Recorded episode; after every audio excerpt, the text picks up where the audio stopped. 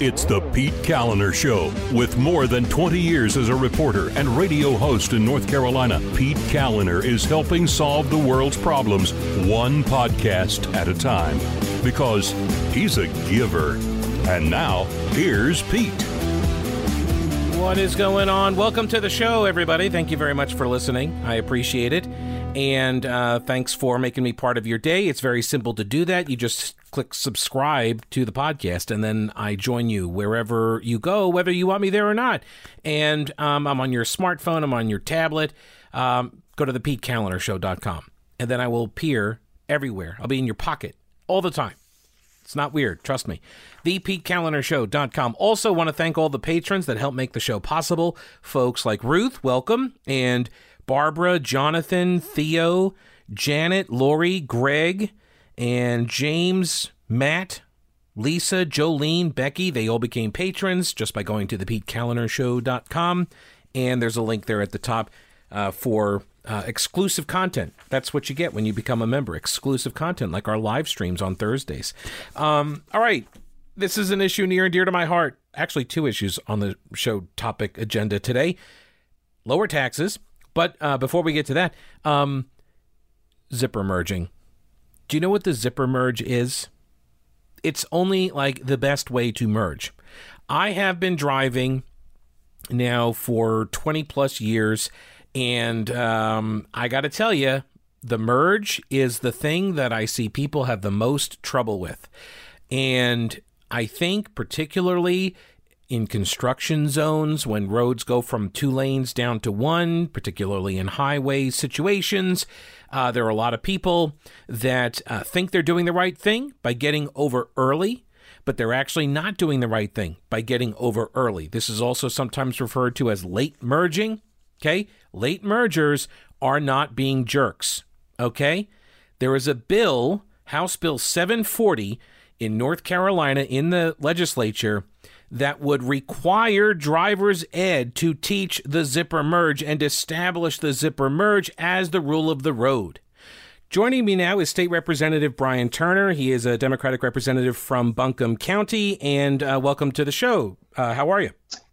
I'm doing great, Pete. Thanks for having me on. It's uh, it's been a while, so I'm glad to be back talking to you. Absolutely, I appreciate you making time. And uh, I saw this and uh, this bill, and I thought, finally, what is it? Why is it taking this long to uh, to try to implement some legislation for the zipper merge. So first, let's explain what the zipper merge is. And just full disclosure, I'm a huge fan of the zipper merge, and so I'm fully supportive of this bill. And so, what is the zipper merge?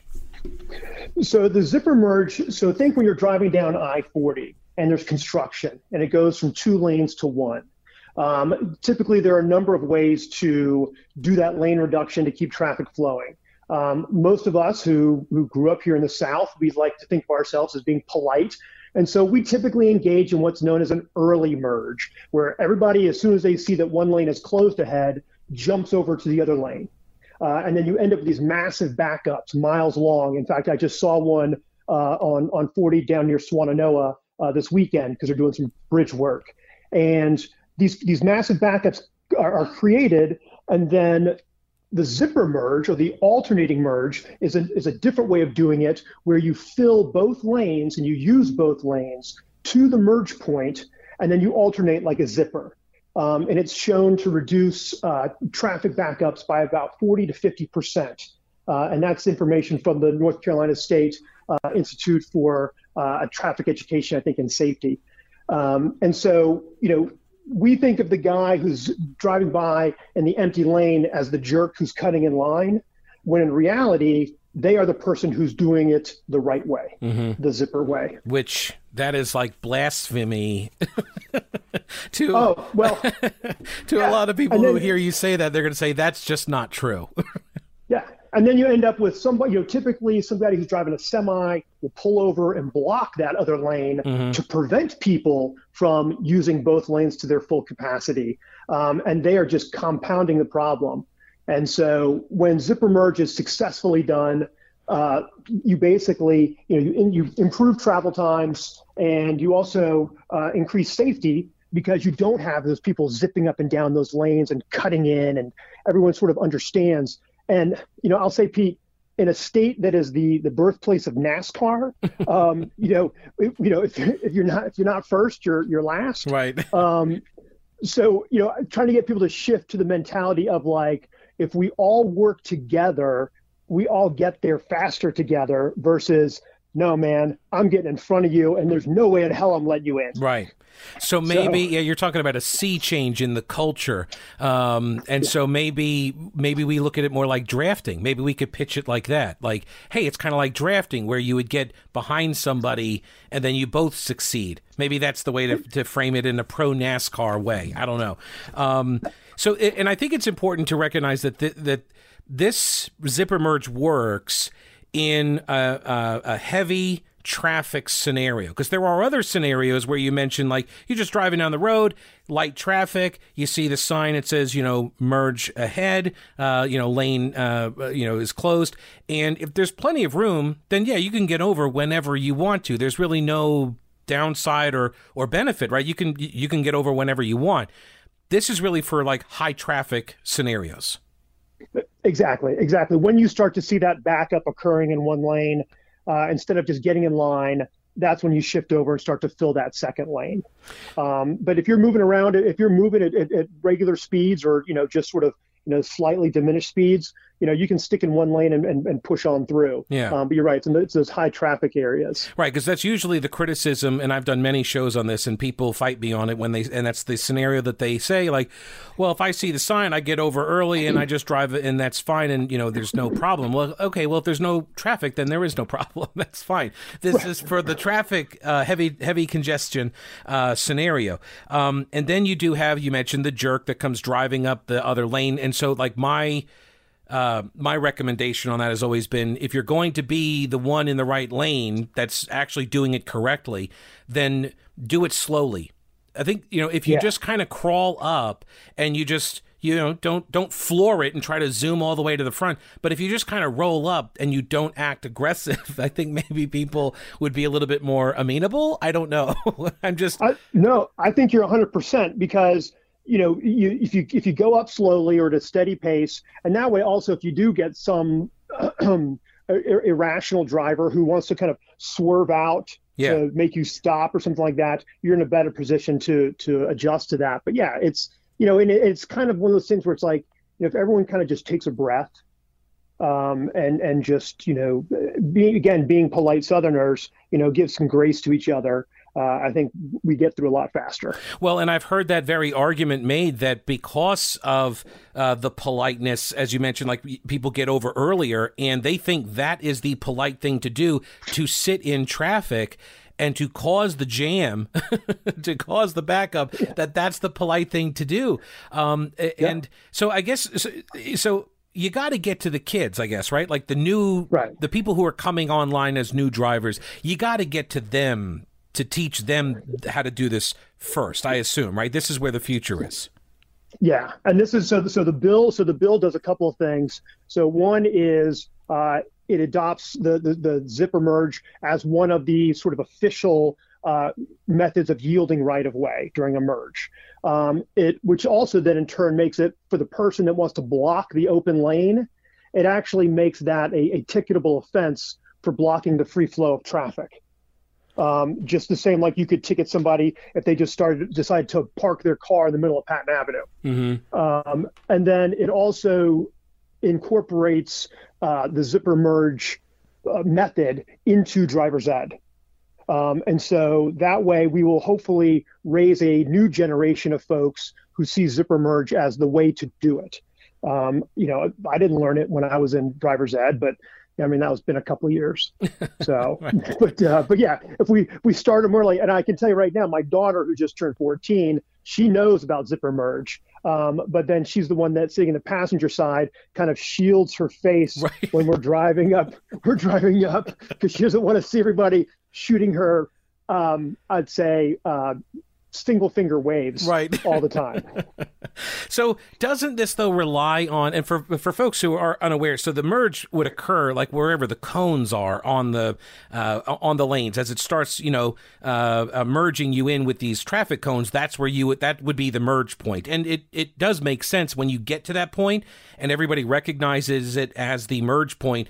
Then people do actually take turns, right? They go one after the other, especially if there's a public education campaign about this that this is the way it's supposed to be done. But one of the uh, criticisms of the idea is always, and I hear it every time I discuss it, which is that uh, you're assuming that people are going to implement it correctly. That you're assuming that people are not going to be jerks, and that's too big of an assumption. Do you have a response for that? Well, and, and part of this effort, you know, if this were if this is able to become law, is you know DOT will also be working on signage, mm-hmm. um, signage that says things like use both lanes or use both lanes to merge point, and then as you get to the merge point, new signage that would say you know alternate mm-hmm. um, to really kind of give instructions and really for sort of kind of lack of you know a better term to give people permission. Mm. You know, if you say if you if you've got a sign that says use both lanes, you've now given people permission to use both those lanes, and they can kind of point to that and say, "No, I'm just following directions." Mm-hmm. Um, so that that's going to be a big piece of it is how DOT integrates this into their signage and their traffic control. And along the lines of the signage, um, I've seen other states they've done things where they will say, you know, lane closed ahead two miles, and they won't tell you what lane is closed. So this way it, it prevents people from making those early moves and piling into one lane when they see a sign that says right lane closed. So they'll just get a heads yeah. up that a lane is closing, but you're not going to know which one it is until like you can see it, you know?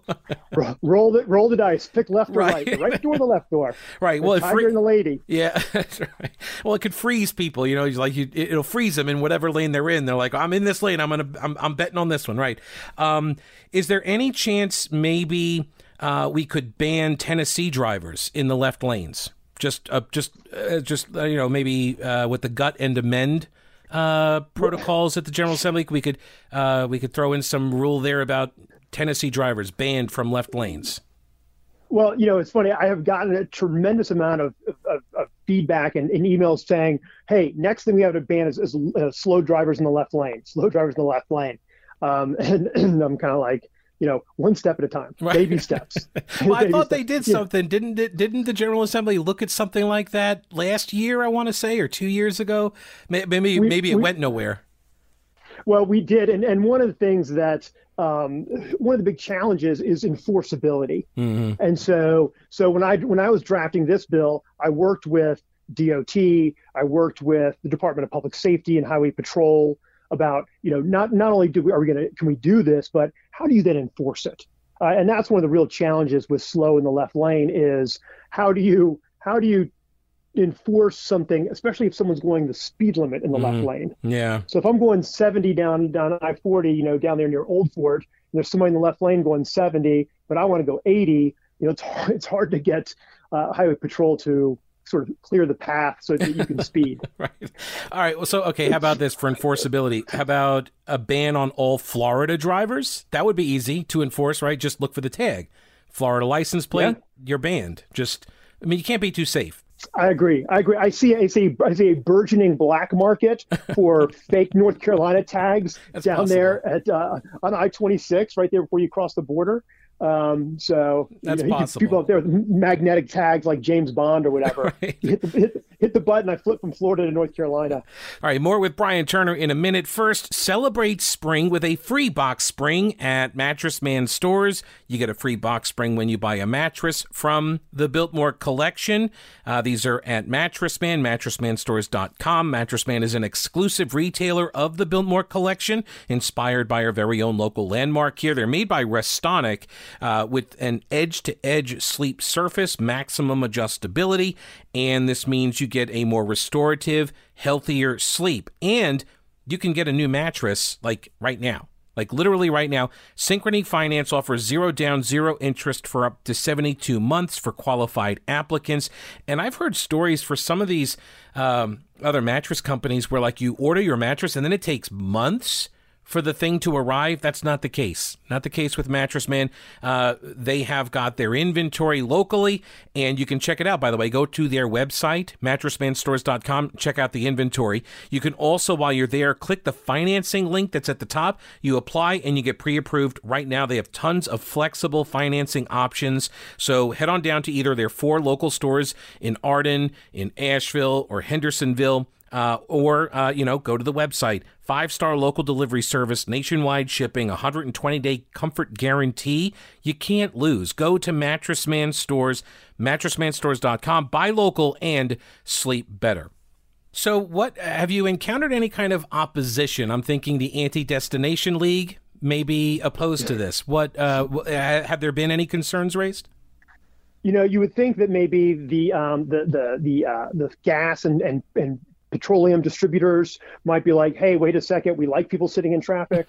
um, the the anti clean air folks, hey, yeah. we enjoy all this extra uh, emissions. Uh, no, there hasn't really been any any opposition to it. Um, and and uh, you know, I, I kind of pointed to Minnesota and Nebraska, yeah. two states that have really done it well um, and really launched good public you know awareness campaigns. Um, and it's one of those things that you know, when I first when I first talked about the bill in committee, I kind of joked around a little bit about it, um, but then but then I kind of really shifted gears because it it it's a it's actually a good policy change, um, yeah. and and so I'm trying. I, don't want you know I don't want my my folks in the Senate where it's sitting now to uh, to think it's a frivolous piece of legislation, and anyone who does, I encourage them to drive from Raleigh to Asheville on I-40 a couple of times, and uh, they might they might then see the the genius of it.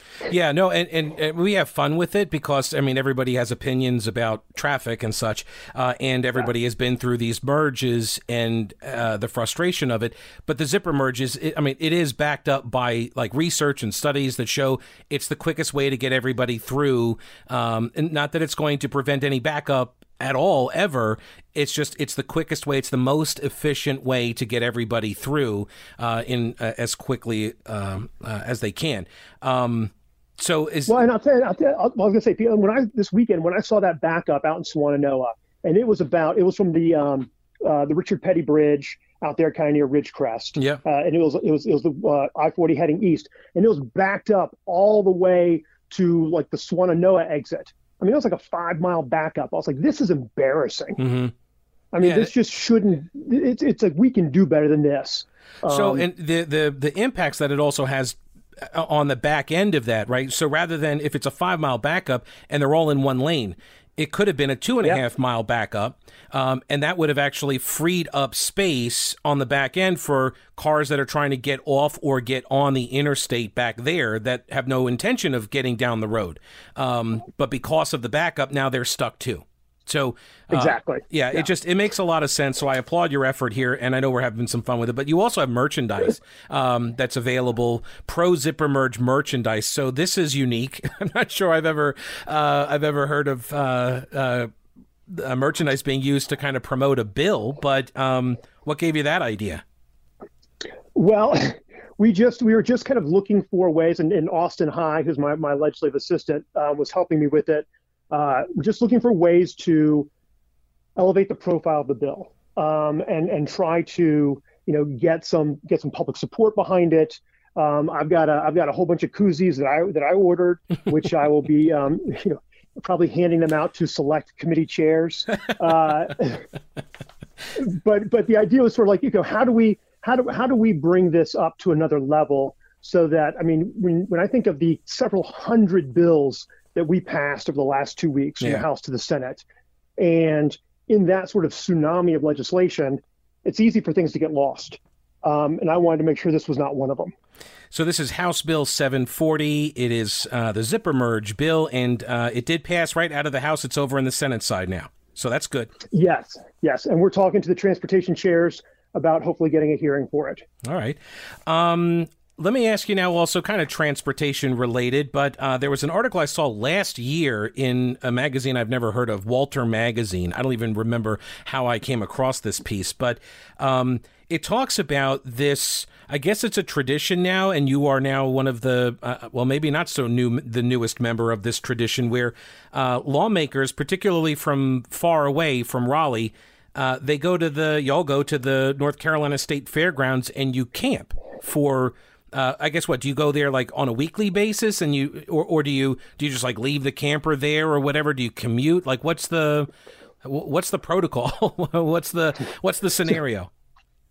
So, so yeah so for for I guess I, I, guess I started in 2019 was when I started doing it um, because I'll, I'll take you I have tried just about every housing method that I could think of. Uh, you know, I, I rented, you know, a room in a building like Alpha House, uh, you know, with a bunch of other political folks.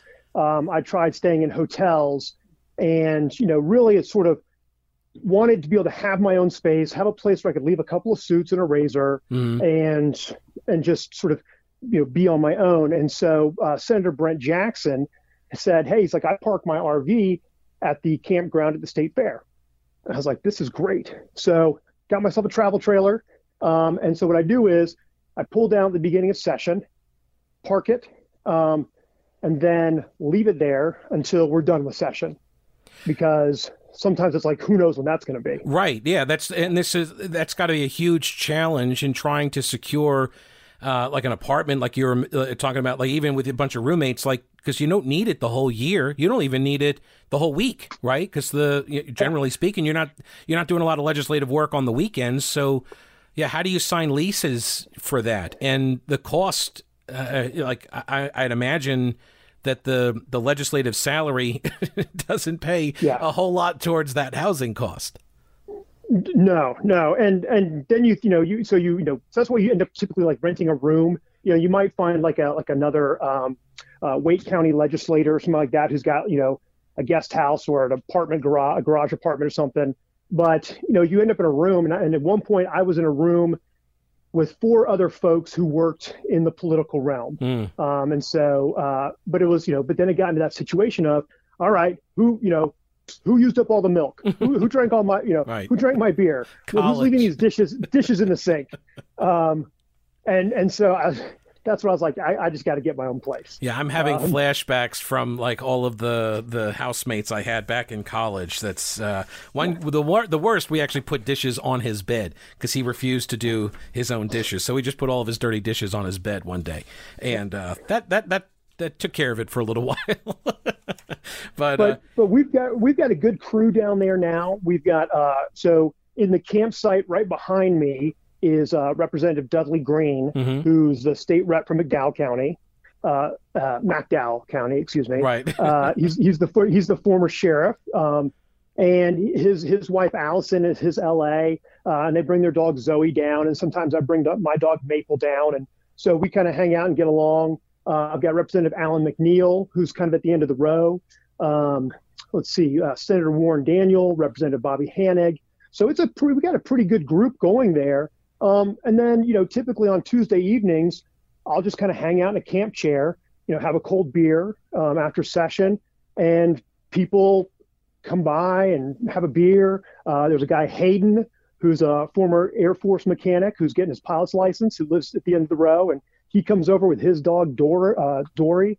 I mean, it's just a great little community, um, and it's and it's great, you know, fun. So it's uh, it's definitely the best living situation I've had in my four turns. Right.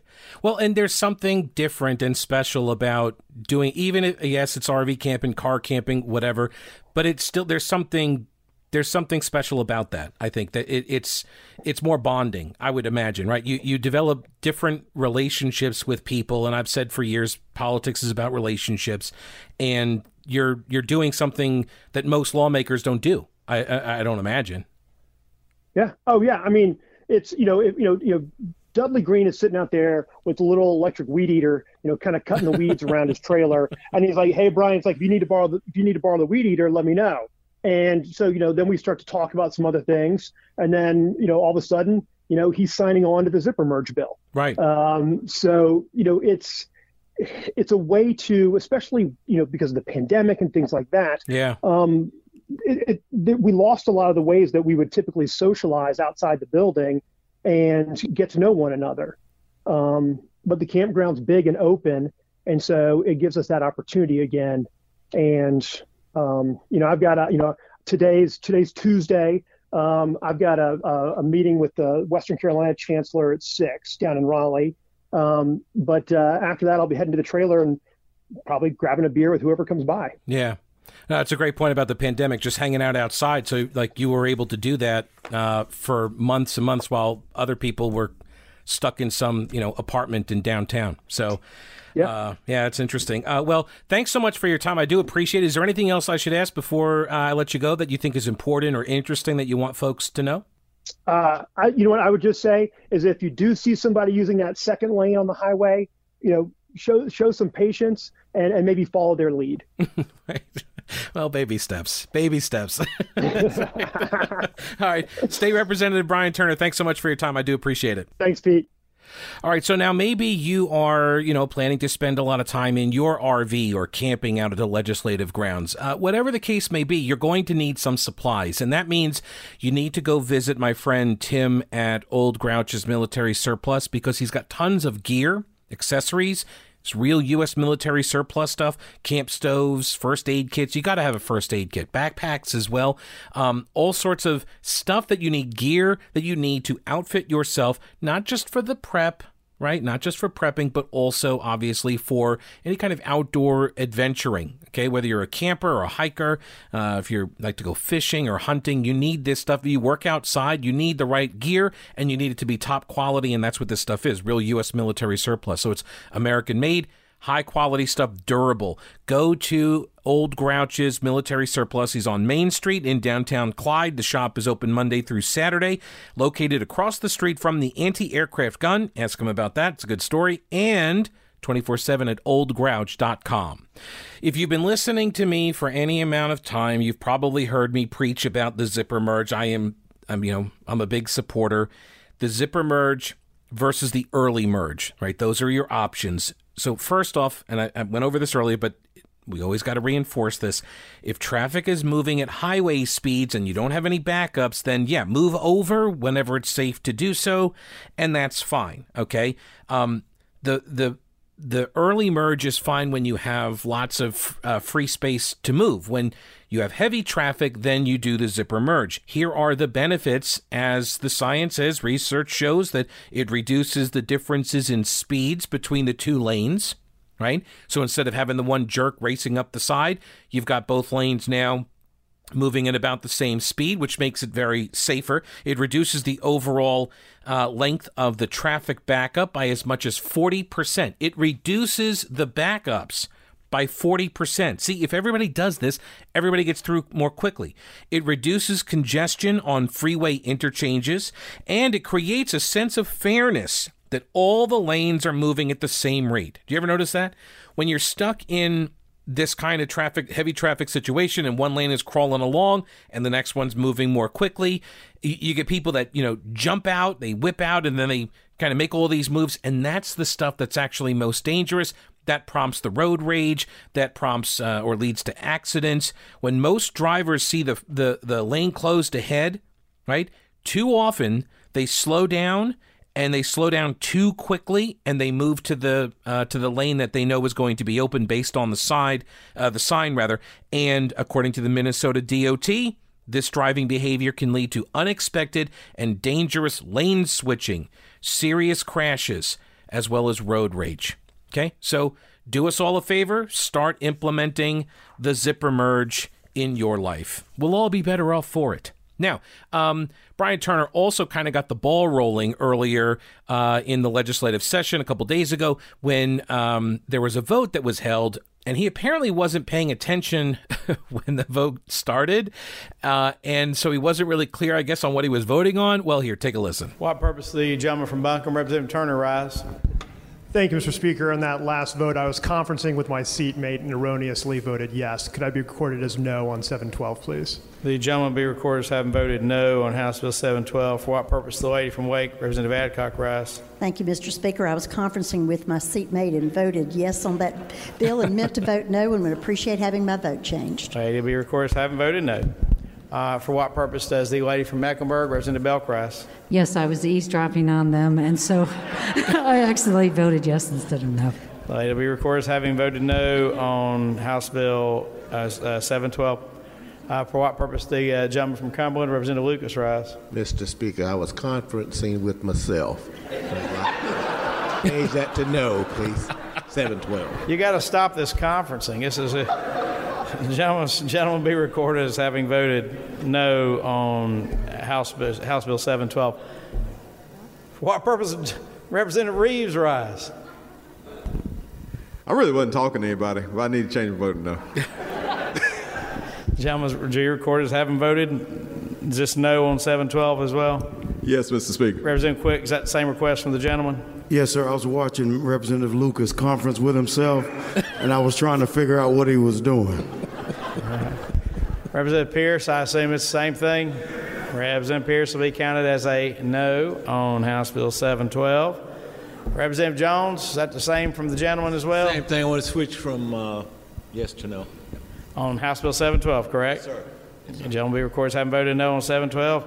And Representative Autry, would the gentleman also like to be recorded as a no on 712? Well, uh, Mr. Speaker, I was conferencing with no one, and I voted no, and I don't want to change my vote. All right, very good, very good. For what purpose jump from Union? Representative Willis, rise. Would like to invite our uh, colleagues from the other side to vote yes more often. Thank you. All right, by the way, for the record, House Bill 712 was titled An Act to Prohibit Using Subjective Standards in Conditional Use Permitting by Local Governments for Developments with Affordable Housing Units.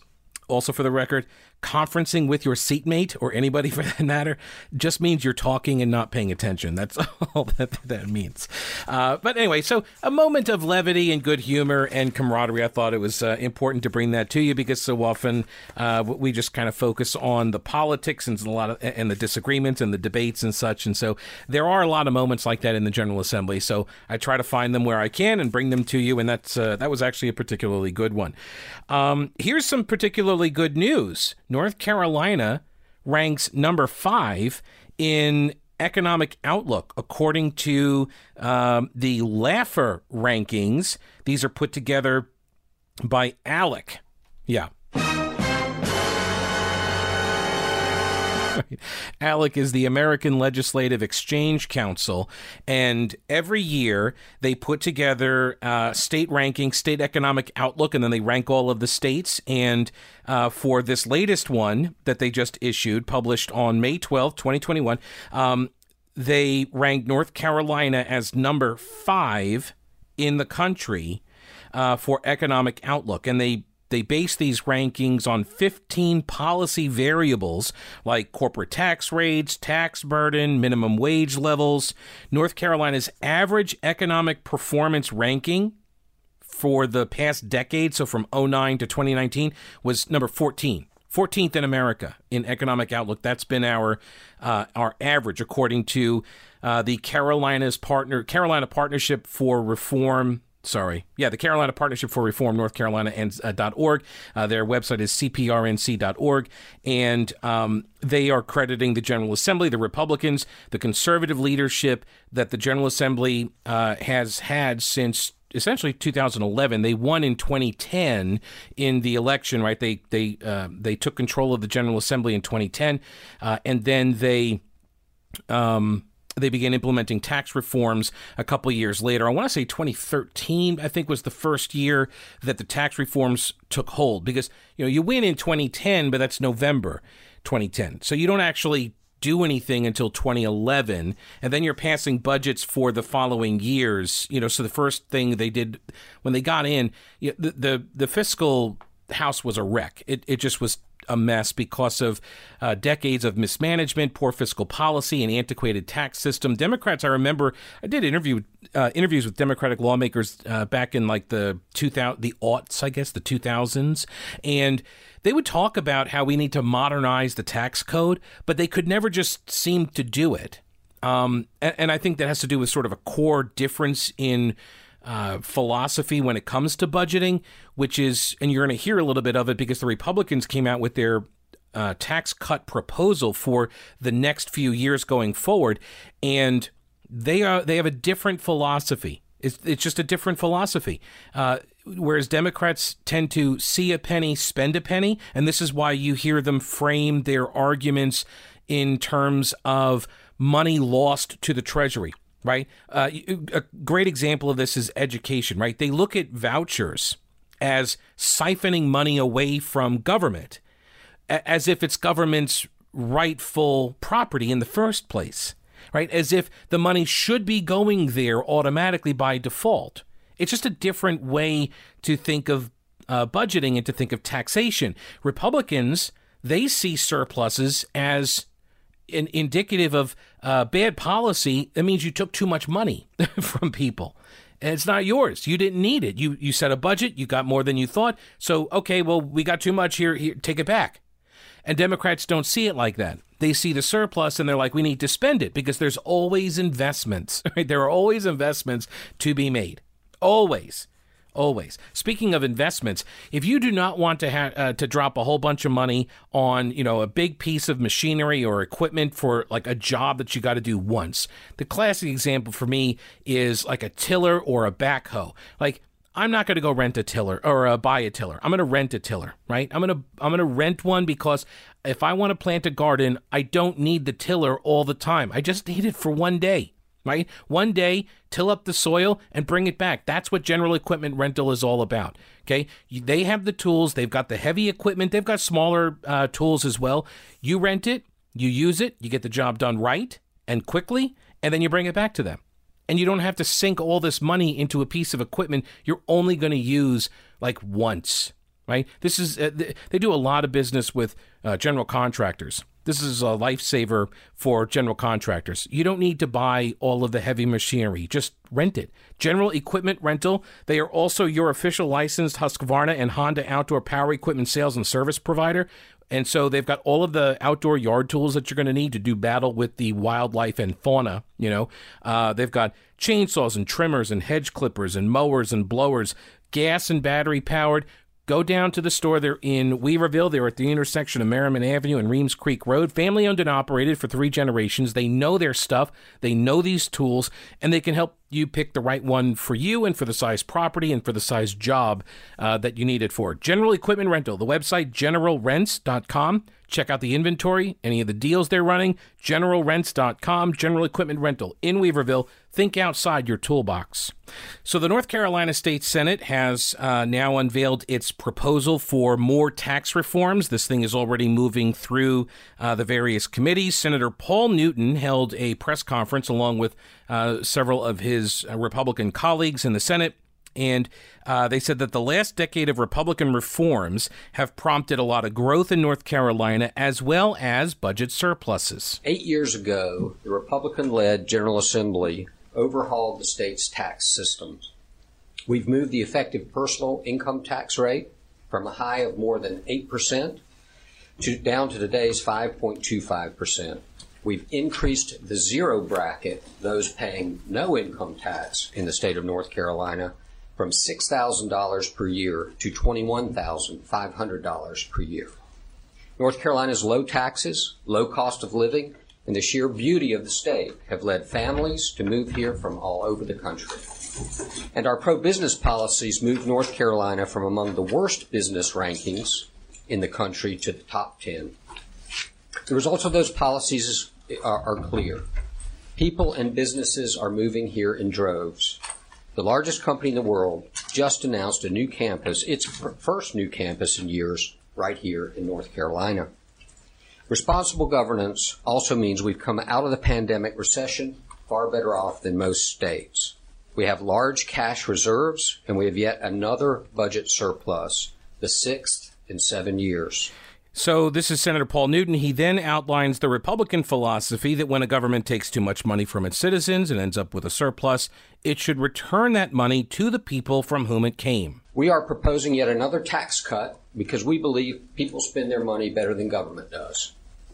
First, I'll go over the proposed tax cuts to the personal income tax. We propose reducing the personal income tax rate from 5.25% today to 4.99 and increasing the zero tax bracket from $21,500 to $25,500. We also propose increasing the child tax deduction across the board by $500. That deduction is income based. So a family earning less than $40,000 per year would receive a $3,000 deduction per child, and the amount decreases higher up the income chain until it reaches zero for a family earning more than $140,000. All right, so I know numbers are generally not a good idea to do on radio or podcasting because people, you know, it, it's numbers are better visually, especially when you start doing large numbers. So, uh, let me go to the uh, the Republican press release here because they've got some, I think, helpful breakdowns. So, again, the proposal takes a it has got a flat income tax rate, so everybody pays the same rate, and it goes from five and a quarter down to four point nine nine, so just under five. The standard deduction goes from 21.5 to 25.5 so an increase of $4000 in the standard deduction which most people take uh, which means that that's that first $25500 of income is, is tax free okay it also increases the child tax deduction as he said um, the result here is that a family of four who makes less than $40000 a year is going to pay no income tax on the first $31,500 of earnings. So essentially, what, $8,500 of earnings you would be taxed at the state level, and you would be taxed at a rate of 4.99%. That's very, very low. So here's an example. Um, right now, you got a family of four, they make 38000 Right now, they pay $600 roughly, a little bit more in income tax. Under the new proposal, they would pay half that, about 355, uh, 335 rather, 335.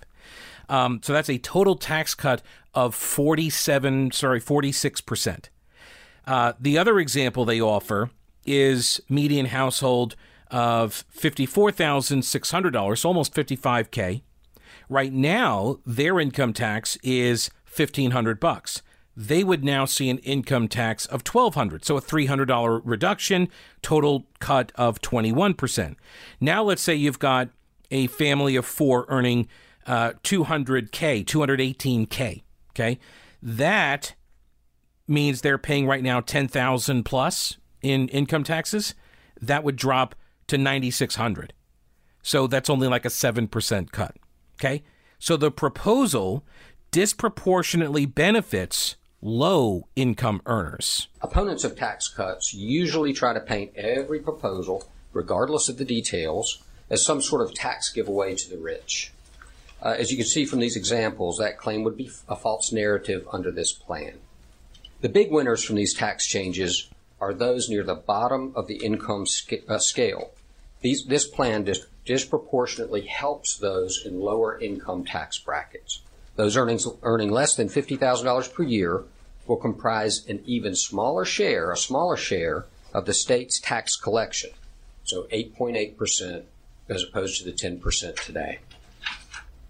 And those earning more than $200,000 will comprise an even larger share of the tax burden, 44% compared to today's 43.4%. Senator Newton also says that the personal income tax cut is the the largest part of their proposal? Uh, again, that, that's not the government's money. That's money that North Carolinians earned and that they will keep, which, by the way, makes it the very best stimulus in the world. I mean, when a, when a North Carolinian can keep his or her own money and spend it as they see fit, that's a much more efficient way to stimulate our economy than having multiple tax dollars go to our federal government uh, lose value in the waste heat of the government bureaucracy, only for a portion, a fraction of those dollars to be returned to taxpayers with borrowed money. That's not a sustainable stimulus, but allowing North Carolinians to keep their own money is the best form of stimulus our economy could have. All right. However, the tax cut proposal also has tax cuts and grants for business. Um, here is WRAL's write up. Quote The bill also would give grants of up to $18,750 to businesses that received assistance during the pandemic from the COVID 19 Job Retention Program, an Economic Injury Disaster Loan, the Paycheck Protection Program, the Restaurant Revitalization Fund, or the Shuttered Venue Operators Grant Program. Okay, so if any businesses took advantage of those programs, uh, you were already screened as a qualifier, right? So, like, they already know that, yes, you could qualify for these loans. And the state is automatically going to cut those checks to businesses of $18,750. That's a grant, by the way. This grant is expected to benefit uh, somewhere between 300,000 and 400,000 North Carolina businesses. So, if you, as a business, a small business in North Carolina, qualified for any of those grants or loans, you will be automatically qualified in the grant program that I'm describing here today. So the goal of this program is to provide additional assistance to businesses that were affected by the pandemic induced shutdowns and recession. The businesses that are eligible are those already that have already received pandemic assistance, and that means they've already dis- demonstrated that they were distressed. Most businesses will automatically receive a check in the mail by October 1st. And finally, we're proposing to gradually phase out the corporate income tax. Yeah. Yeah. Outrage ensues. The legislature brought North Carolina corporate income tax from one of the highest in the country to the lowest. And that's excluding just the state, the states with a zero percent corporate income tax. We have the lowest corporate tax of those who tax corporations. And the result has been a jobs boom. There's a reason major companies are moving to North Carolina, and favorable business climate involves a host of factors. The tax structure is at the top of those factors. We propose to reduce the corporate income tax rate by 0.5% per year beginning in 2024 until it reaches 0%, which would be 2028. 0%. That's what they want to get to by 2028. So, seven years from now, they want a corporate tax income uh, of 0%, uh, rate of 0%. And expect a lot of blowback on this. Okay. You should expect it because it is an easy shot to take. They're trying to give tax cuts to the corporations. Right. It's just it just sounds bad. it sounds evil. Meanwhile, personal income tax rates like ours are going to be dropping too, um, but the corporate taxes they're going to go to zero, and we're still going to be at four point nine nine percent. Why do they get to pay zero? Okay, because businesses don't pay taxes, customers do. Okay, so when you have corporations that are able to then and that's all size corporations like you know limited liability corporations for example. When you are at that level you are now able to invest way more in the business and you are able to hire people right? More money into the economy. That's the concept. That's the philosophy. And i know that that is different uh, a different philosophy than democrats tend to have. I recognize that. But this is the philosophy that the majority party has. I tend to share it. And so uh, I'm very excited about it. I'm also excited about getting into the new home that Rowena Patton helped us buy. Rowena Patton and her all uh, all star powerhouse team. Uh, they helped us pick a build to suit. So we were thinking about doing a spec build, custom build, whatever. And the more we looked at it and we started researching, and then Rowena was like, hey, look, I've already crunched a lot of these numbers. So, what you should expect, go check out the blog that we did on this. And uh, it breaks down all of the costs. And when we're looking at that, we're looking at places like where you got to buy the land and you got to worry about internet and utilities and all this. It's like, you know what? We kind of want to build, but we don't want to build from scratch. And so we found Build to Suit, which we didn't even know some of the questions that we should be asking. Rowena did, and she told us to ask them. And so we got a better deal. We got uh, we're we're very happy with the the way it's coming along, and we hope to be in soon. So uh, put her to work for you, buying or selling. She outsells 99% of the realtors in the state of North Carolina as well. She's the only agent we called to buy or sell a house, and you should as well. Here's her number 828 333 4483. That's 828 333 4483, mountainhomehunt.com. Give her a call and then start packing. So, at a press conference where they unveiled their tax proposal, tax cut proposal, Senator Paul Newton noted that the personal income tax reduction is going to total about a billion dollars per year. So, over two year budget, it's $2 billion, right? The corporate reduction the corporate income tax reduction is about 500 million in each year. So that's the difference. So the corporate tax uh, rate reduction is 500 million. It's a billion for people for the personal. He said the state collects about a billion dollars total from the income tax for corporations. And opponents of any tax cut uh, like to falsely allege that we've somehow shortchanged education investments in favor of tax cuts. Let's be clear. Republicans have increased state funded per pupil spending by 39% over the past 10 years. and we expect that trend to continue. Responsible, responsible budgeting means we're not wasteful and we leave room for important priorities like education. It's not an either or proposition. We've cut taxes for the last 10 years, 8 to 10 years, while simultaneously investing record amounts in our education system, and this proposal is no different. So this prompted a question on the timing.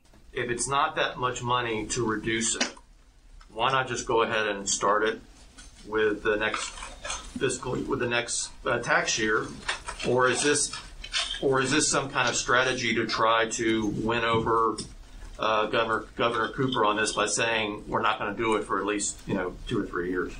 No, I, mean, I think anytime you're reducing, at least on its face, you're reducing uh, state revenues, uh, and our central staff cannot project growth, even though empirically we can prove it's happened every time we've cut taxes.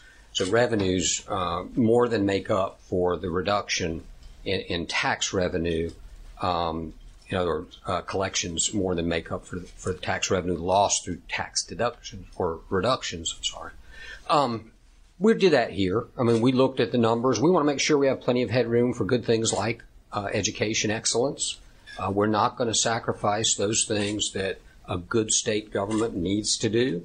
But in order, as you know, for uh, taxpayers to come out ahead, our state to come out ahead, you've got to balance fiscal uh, constraint uh, with revenue growth. And so we've just tried to do that, uh, you know, in this cut at the tax package. And uh, I suspect with between negotiations, we hope there will be negotiations with the governor and with the House uh, eh, that we'll continue to keep the essence of this package, but we're certainly willing to move things around, and the sooner the better on, on tax cuts. Newton also made a point to note that this plan is not a response to all of the money that the federal government has been sending to the states as part of the COVID relief or stimulus. These tax cuts have nothing to do with the federal stimulus money. We have been studying, anticipating, expecting tax cuts based on North Carolina revenues being higher than projected. So let's be crystal clear about that.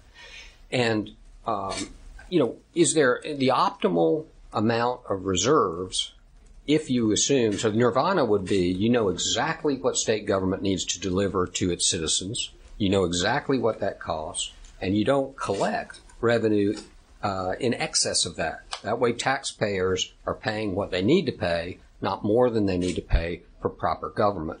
That's, you know, you, that's an imperfect science, right? You do your, the best you can. So we project uh, revenue surpluses even after the tax cut, as far as the eye can see, on um, basic basic uh, assumptions around three and a half to four percent growth uh, in revenue in the state. So we're fine. We're fine, and you know, hopefully, we'd be back up here three or four years from now, picking a number, uh, giving you another tax cut package. All right. And I think this is an important point that Senator Newton raises this imperfect science of budgeting. And because I believe he's correct. And this is what the Republicans did when they first took over, you know, a decade ago and they started implementing their tax policy. And uh, the former state senator Bob Rucho from Mecklenburg, uh, he was, you know, trying to get the state down to 0% on the income tax for corporations. That's where he wanted to get to. And it's a, again, it's a philosophy that you give these businesses the opportunity to keep their own profits and then they uh, reinvest in their businesses they hire more people they're more successful and that ends up uh, generating more revenue for uh, the government and this has been the goal but they didn't do it all at once they they they did a little bit at a time a quarter percentage point reduction year to year to year to make sure that uh, that the revenues still are maintaining, right? You do a little bit gradually so you can make adjustments accordingly. That's a wrap for the episode. I appreciate you listening. Remember, subscribe at thepetekalinershow.com. Talk with you later. Don't break anything while I'm gone.